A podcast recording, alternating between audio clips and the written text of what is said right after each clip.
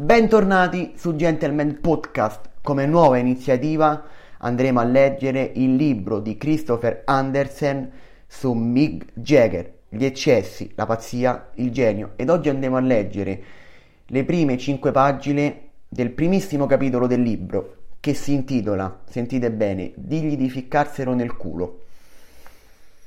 Buckingham Palace, venerdì 12 dicembre 2003. Il principe Carlo aggiustò uno dei polsini gallonati della sua alta uniforme da co- contrammiraglio e si schiarì la voce scorrendo la lista dei nomi. Ne stava cercando uno in particolare. Ah, disse mentre con il dito si fermava a metà dell'unico foglio. Signor Mick Jagger, quindi pare che ci sarà anche lui questa volta. Sì, signore, rispose il Lord Ciambellano, il cui lavoro consisteva nel fare in modo che le cerimonie di investitura di quel giorno procedessero senza intoppi. Non vedo perché avrebbe dovuto mancare. Nei confronti della nomina, Mick aveva mostrato un atteggiamento che rasentava l'arroganza, rimanendo non meno di dieci volte la data e snobbando da ultimo un invito che risaliva a due giorni prima, il 10 dicembre. Quel giorno, infatti, doveva ricevere gli onori anche uno dei pochi che avrebbe potuto rubargli la scena. La superstar del rugby Johnny Wilco, Wilkinson, che aveva appena condotto l'Inghilterra alla vittoria nella Coppa del Mondo. E il sessantenne Mick non aveva certo intenzioni di entrare in competizione con un eroe dello sport di 24 anni. È piuttosto difficile da credere, disse il principe di Galles scuotendo la testa. Mick Jagger, baronetto, davvero incredibile. Poi, rivolgendosi al sheriff Usher della regina aggiunse Mia madre non ne ha avuto il coraggio. Non era insolito che Caro sostituisse la madre in questo genere di cerimonie, soprattutto se non stava bene. In quel caso la regina aveva però sorpreso il figlio e persino il suo staff, con la decisione improvvisa di affrontare un intervento chirurgico al ginocchio sinistro, un'operazione che avrebbe potuto essere eseguita in qualsiasi momento l'anno precedente e che non rappresentava affatto un'urgenza. Va anche detto che quella stessa settimana era apparsa piuttosto in salute nel dare il benvenuto a Buckingham Palace a Wilkinson e i suoi compagni di squadra dopo la parata attraverso il centro di Londra per la vittoria dei campionati mondiali. Sua Maestà ha visto il nome di Jagger su quella lista. Ha osservato qualche tempo dopo un membro anziano della corte e ha deciso che non avrebbe preso parte alla cerimonia per nessuna ragione al mondo. Perciò si è semplicemente organizzata per essere da un'altra parte. Di fatto Elisabetta si era privatamente opposta agli sforzi del primo ministro Tony Blair per includere Mick nella schiera delle figure umanitarie, scienziati, diplomatici, artisti, accademici, funzionari pubblici, atleti e leader del mondo degli affari e del lavoro, che componeva la sua lista semestrale di onorificenze. La maggior parte dei prescelti era destinata a ricevere il titolo di membro ufficiale o, in alcuni casi, comandante dell'ecce- dell'eccellentissimo ordine dell'impero britannico. Ogni anno circa 2500 persone venivano insignite di questo genere di titoli e, benché l'approvazione della regina fosse tecnicamente richiesta di rado, la sovrana dedicava attenzioni personali ai suoi singoli onorati. L'investitura baronetto, invece, era tutta un'altra questione. Molto prossimo a un titolo nobiliare, quello di Sir Dam rappresentava l'onorificenza più alta che la sovrana poteva assegnare, perciò lei valuta attentamente le candidature selezionate che erano meno numerose. Ogni caso accadeva raramente che una volta stilata dal governo la lista delle persone scelte, la regina si desse pena di avanzare obiezioni. Jagger rappresentava una di queste eccezioni. Poco dopo essere salita in carica come primo ministro nel 1997, Tony Blair lo, lo aveva proposto per l'investitura. Fan sfegatato del rock e autoproclama- autoproclamatosi maestro di air guitar, Blair era ancora un giovane membro del Parlamento al suo primo incontro con Mick durante una scena organizzata dal Lord Mandelson. Lo stesso Mandelson ha così ricordato que- quell'occasione. Tony ha preso il coraggio a due mani e si è diretto verso Mick, lo ha guardato dritto negli occhi e gli ha detto Voglio solo dirle quanto lei abbia significato per me. Sembrava pensieroso, ha poi aggiunto Per un attimo ho creduto che gli avrebbe chiesto un autografo. Purtroppo la richiesta di un cavalierato per Mick aveva incontrato la ferma opposizione della regina. Nei cinque anni successivi Blair ne aveva più volte proposto il nome, ma solo per sentirsi comunicare che il candidato non era idoneo. La professione non aveva nulla a che fare con questo. Elisabetta aveva sfregiato dal, del titolo altre pop star con molta soddisfazione. Si ricordano specialmente Elton John e Paul McCartney, ma Jagger era diverso. Al contrario della maggior parte degli altri futuri baronetti, pur avendo accumulato un'enorme fortuna personale, non aveva abbracciato alcuna causa benefica, né lo si poteva considerare patriottico.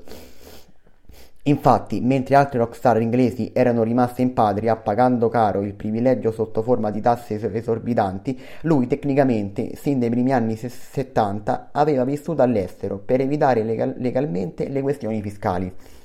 Di sicuro però l'opposizione reale era motivata soprattutto da una profonda avversione che riguardava lui e tutto ciò che aveva rappresentato sin dagli anni 60. Mick, infatti, più di chiunque altro impersonava l'ethos edonistico di quel, di quel periodo fatto di sesso, droga e rock and roll. Agli inizi il personaggio creato per il pubblico, trasandato, scontroso, osceno e assolutamente anti-establishment, era stato pensato proprio per offendere. E chi mai poteva prendersela di più se non colei che stava al vertice della scala sociale?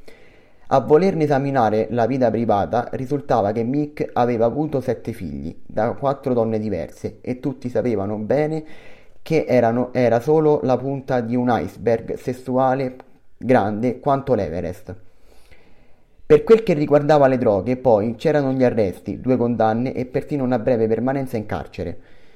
Infine, per un certo periodo, il leader degli Stone aveva persino dato l'impressione di aver abbracciato il lato oscuro, cantando le lodi di Satana in Sympathy for the Devil e assumendo la gang dei motociclisti Halls Angel, nome quanto mai appropriato per gestire il servizio di sicurezza del tristemente famoso Altamont Rock Festival in California, una decisione che avrebbe causato un pandemonio e un afferato omicidio.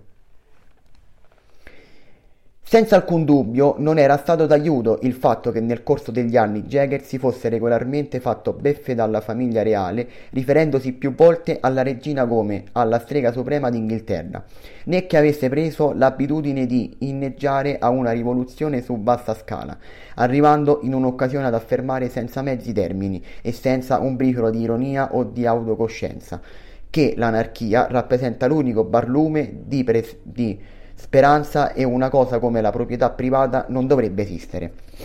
Nonostante tutti gli atteggiamenti e le esagerazioni alla base del rancore della regina, c'era però qualcosa di più personale. La continua preoccupazione per la relazione curiosamente intima e potenzialmente esplosiva che c'era stata tra il cantante e la sua defunta sorella, la principessa Margaret, una donna dallo spirito notoriamente libero. Elisabetta era più volte intervenuta per insabbiare diverse rivelazioni scandalose riguardanti due, tra cui quella rilevata ad un party, a una base di sesso e droga, che avrebbe potuto far cadere il governo, se non addirittura la stessa monarchia. Altrettanto irritante per Sua Maestà era il fatto che Mick, nonostante gli atteggiamenti da ribelle per quanto lo riguardava, avesse sfacciate ambizioni sociali. Mick ha, ha sempre voluto essere uno di loro, ha detto Kate Alt, Altman, suo amico e PR per, per, per tanto tempo. Ha da sempre desiderato far parte dell'aristocrazia baronetto? Lui vuole diventare un principe reale. Ancora più grave agli occhi della sovrana era il fatto che il cantante avesse cercato di usare sua sorella, emotivamente fragile, come, struttura, come strutturamento di, scala, di scalata sociale. La regina amava Margaret e si preoccupava per lei. Jagger è stato suo amico per per più di 40 anni e per tutto questo tempo Elisabetta ha, ricevuto, ha ritenuto scusate, che esercitasse un'influenza negativa. Perciò, proprio quel giorno in cui era previsto che Mick ricevesse il titolo La regina, aveva scelto di eclistarsi silenziosamente tra le mura dell'ospedale King Edward VII, dove i medici avrebbero anche as- asportato dal suo viso delle lesioni ca- cancerose. L'operazione per rimuovere la cartilagine dal ginocchio era riuscita bene, ma l'intervento al volto gli aveva lasciato profonde cicatrici, sopra e sotto l'occhio sinistro e lungo il naso. Quando due giorni dopo era uscito dall'ospedale zoppicando e aiutandosi con un bastone, gli astanti erano rimasti sconvolti dal suo aspetto. All'improvviso, scrisse un reporter del Daily Mail, sembra che la regina sia diventata una vecchia fragile e vulnerabile. Anche questo però per lei non era stato un problema. Preferisco di gran lunga trovarmi qui, aveva detto a uno dei medici che l'avevano di gran lunga eh, scusate, mi aveva detto uno dei medici che l'avevano in cura, che a Buckingham Palace a conferire titoli a certa gente. Nel frattempo il compito era toccato al principe Carlo. Anni prima, durante una serata di gala a sostegno del suo programma di beneficenza The Princess Trust, Carlo aveva detto a Jagger che non riusciva a credere al fatto che il suo nome non fosse mai comparso sulla lista dei candidati alle onorificenze della regina. Ciò malgrado, in seguito alla in seguito aveva confidato a un attendere che non intendeva. Ebbene ragazzi, oggi abbiamo letto le primissime 5 pagine del primo capitolo del libro Big Jagger di Christopher Andersen. E noi siamo... questo libro è molto molto bello, lo, lo continueremo a leggere nelle prossime puntate e noi torneremo presto. Ciao!